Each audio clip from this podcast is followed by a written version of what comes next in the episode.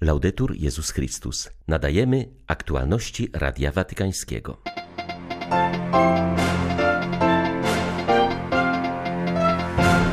Koncentracji własnego życia na Jezusie zachęcił papież młodych katolików z Belgii. Rosjanie znów ostrzeliwują Kijów i inne obiekty cywilne na całej Ukrainie. Trzeba wygrać tę wojnę, bo inaczej Rosja będzie szantażować i niszczyć nie tylko Ukrainę, ale cały cywilizowany świat, mówi biskup Jan Sobiło.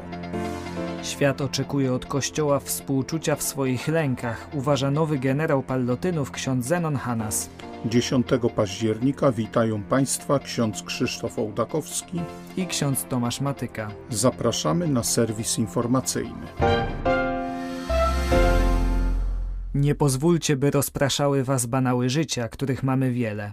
Koncentrujcie się na tym, co podstawowe, co wypływa z przyjaźni z Jezusem Chrystusem, powiedział Franciszek do odwiedzających go młodych Belgów nazwawszy ich ambasadorami ich krajów w przygotowaniach do Światowych Dni Młodzieży w Portugalii w przyszłym roku, papież zaprosił do refleksji nad pytaniem, co osobiście wnoszę, aby przybliżyć nas jako Kościół do celu bycia żywą, radosną, autentyczną wspólnotą. Ojciec Święty wyraził radość z żywotności oraz odwagi młodych chrześcijan z coraz bardziej sekularyzującego się społeczeństwa. Powierzył ich opiece Maryi, wezwał do wchodzenia w dialog z osobami starszymi oraz zaprosił do budowania pokoju wokół siebie.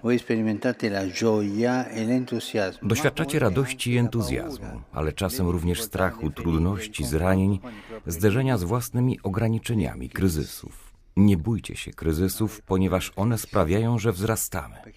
Stawiają cię przed różnymi sytuacjami i musisz iść naprzód oraz rozwiązywać problemy. Nie mylmy kryzysu z konfliktem. Konflikt cię zamyka. Kryzys sprawia, że wzrastasz. Dlatego wasza relacja z Chrystusem powinna być trwała. On jest wiernym przyjacielem, który nigdy nie zawodzi. Spotkanie z Jezusem pozwala wam uzyskać nowe spojrzenie na dane sytuacje, znaleźć odpowiedzi odpowiedzi na Wasze pytania, odkryć, że możecie przyjąć na siebie różne odpowiedzialności, iść naprzód przez życie oraz umocnić swoją wiarę poprzez dialog na temat własnych przekonań. Ponadto nie bójcie się zaakceptować waszej kruchości, słabości, czyniąc to z pokorą. Oto moje ograniczenia, ale kroczymy naprzód. Ojcze, jestem neurotykiem, neurotyczką. Uciesz się z tego i idź naprzód bez strachu. Nie trzeba, abyście byli superbohaterami, ale bądźcie raczej osobami szczerymi, prawdziwymi i wolnymi. Każdy ochrzczony jest wezwany do odzwierciedlenia spojrzenia Boga na braci i siostry migrantów oraz uchodźców, powiedział papież do pielgrzymów przybyłych na wczorajszą kanonizację Jana Chrzciciela Scalabriniego. Franciszek zwrócił uwagę, że Scalabrini patrzył na migrantów oczami samego Chrystusa. W mądry i wielkoduszny sposób starał się zapewnić im odpowiednią pomoc materialną i duchową. Jesteśmy dziś wezwani do życia i szerzenia kultury spotkania, spotkania na równych prawach między migrantami a mieszkańcami kraju przyjmującego. Jest to doświadczenie wzbogacające, ponieważ odkrywa piękno różnorodności. Jest ono również owocne, ponieważ wiara, nadzieja i wytrwałość migrantów mogą być przykładem i bodźcem dla tych, którzy chcą się zaangażować w budowanie świata pokoju i dobrobytu dla wszystkich. A żeby był dla wszystkich, jak dobrze wiecie, musimy zacząć od ostatnich jeśli nie zaczniemy od ostatnich, to nie będzie dla wszystkich.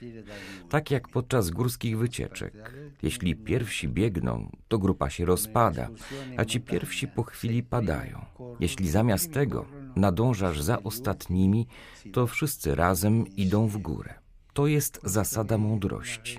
Kiedy idziemy, kiedy pielgrzymujemy, musimy zawsze dostosować się do tempa ostatnich.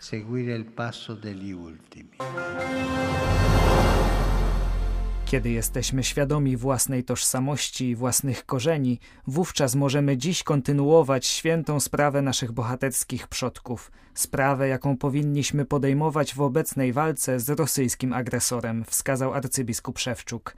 Hierarcha w swoim orędziu reagował na terror, jaki wojsko okupanta codziennie sprowadza na Ukrainę, ostrzeliwując cywilne obiekty w głębi kraju i szukał dalszych odpowiedzi, skąd można brać siłę do wytrwania w realiach wojny. Poza zaciętymi walkami na froncie, rosyjska armia posłała w ciągu ostatniej doby bomby i rakiety do 30 miejscowości, bardzo często na domy i mieszkania. Znowu głos krwi dzieci Ukrainy woła z ziemi do Boga, jak niegdyś krew sprawiedliwego Abla podkreślił zwierzchnik tamtejszych grekokatolików. Oczywiście w wymiarze społecznym, narodowym tak ważne jest dla nas zrozumieć, że kontynuujemy wielką sprawę bojowników o wolność i niepodległość Ukrainy jakbyśmy ją ucieleśniali we współczesnych historycznych sytuacjach. Ale jako chrześcijanie wierzymy w jeszcze jedną tajemnicę stanowiącą właściwy znak naszego Kościoła. Kościół Chrystusowy jako społeczność jest wspólnotą wzajemnej pomocy i wzajemnego wsparcia. Tak samo integralną częścią pozostaje Kościół pokutujący w czyśćcu, nasi zmarli. Nieustanny związek modlitwy z nimi pomaga im przejść przez własne pośmiertne próby oraz dołączyć do światła Królestwa Niebieskiego. A oni ze swej strony również modlą się za nas i w ten sposób ów krąg wzajemnego wsparcia i siły stanowi coś, co może mnie, konkretną, żywą osobę, członka wielkiego narodu, członka Chrystusowego Kościoła, uczynić współuczestnikiem jednej mocy. Oto nasza tożsamość jako Ukraińców i jako chrześcijan. Jak Ukraińców i jak chrześcijan. Atakami na obiekty cywilne Rosjanie chcą zastraszyć mieszkańców Ukrainy. Liczą, że tak skłonią ich do kapitulacji. Jednak Ukraińcy są zdeterminowani, płacąc równocześnie najwyższą cenę. Trzeba wygrać tę wojnę, bo inaczej Rosja będzie szantażować i niszczyć nie tylko Ukrainę, ale cały cywilizowany świat, mówi Radiu Watykańskiemu biskup Jan Sobiło. Zaporoże już wczoraj doświadczyło zmasowanych ataków na obiekty cywilne. W ten sposób Rosjanie mszczą się za uszkodzenie krymskiego mostu. Biskup pomocniczy diecezji charkowsko-zaporowskiej podkreśla, że nieprzyjaciel nie ma żadnych zahamowań. Uderza w miejsca, które nigdy nie powinny być ostrzeliwane. To jest okrutna wojna, która nie ma już y, jakiegoś scenariusza, który można cokolwiek przewidzieć, dlatego że biją po wszystkich pozycjach, rujnują domy, szkoły, szpitale. Można dostać się pod ostrzał w dowolnym miejscu, plus jeszcze elektrownia atomowa, zagrożenie nuklearne widzimy, że ta wojna coraz to bardziej staje się coraz to bardziej okrutna, nie do przewidzenia i tak czasami mi się wydaje, że już tu ludzie niewiele mogą zdziałać, tu tylko miłosierdzie Boże, popamiętanie Rosjan, nawrócenie Rosji, i nie wiem, czy przed tym nawróceniem Rosja nie będzie musiała przeżyć bardzo trudnych czasów, bo ta wojna może rykoszetem teraz uderzyć w sprawę Rosji jako takiej. Dlatego też bardzo to jest trudny czas.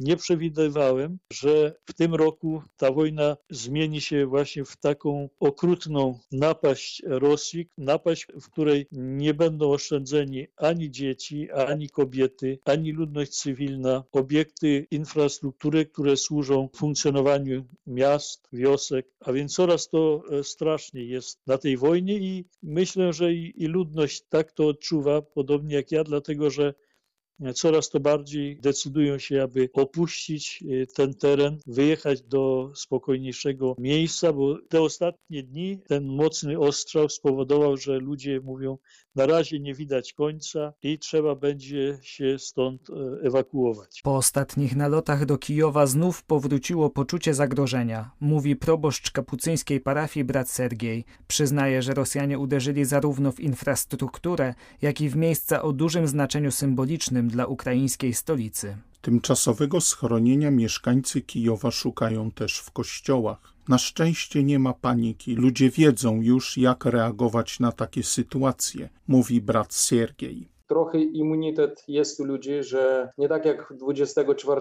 lutego, takiej aż paniki nie ma, ale jest stres tak, że, że ludzie poschodzili się do tych przejść podziemnych, bo na lewym brzegu do metro się nie schowasz, bo lewy brzeg jest płaski i metro jest nad ziemią, a nie pod ziemią, dlatego ludzie nie mogą tam się chować, chowają się po prostu przejścia podziemne pod, pod drogą. No, ale nie jest już tak ciepło, jak ktoś tam posiedzi trochę dłużej z dzieciakami, no to już tak zimniej, no to zbieramy też z sąsiedniego tutaj przejścia podziemnego, dużo ludzi, przede wszystkim z tymi z dziećmi. My nie mamy schroniska przeciwko bombowego kościele, ale no, no jest piwnica, jest czysto, są duża sala pod kościołem, rozmiar jak z kościół, można wypić herbatę, są wikacje, jak tak dłużej siedzieć, to oczywiście to wygodniej, no i w taki sposób posłużyliśmy.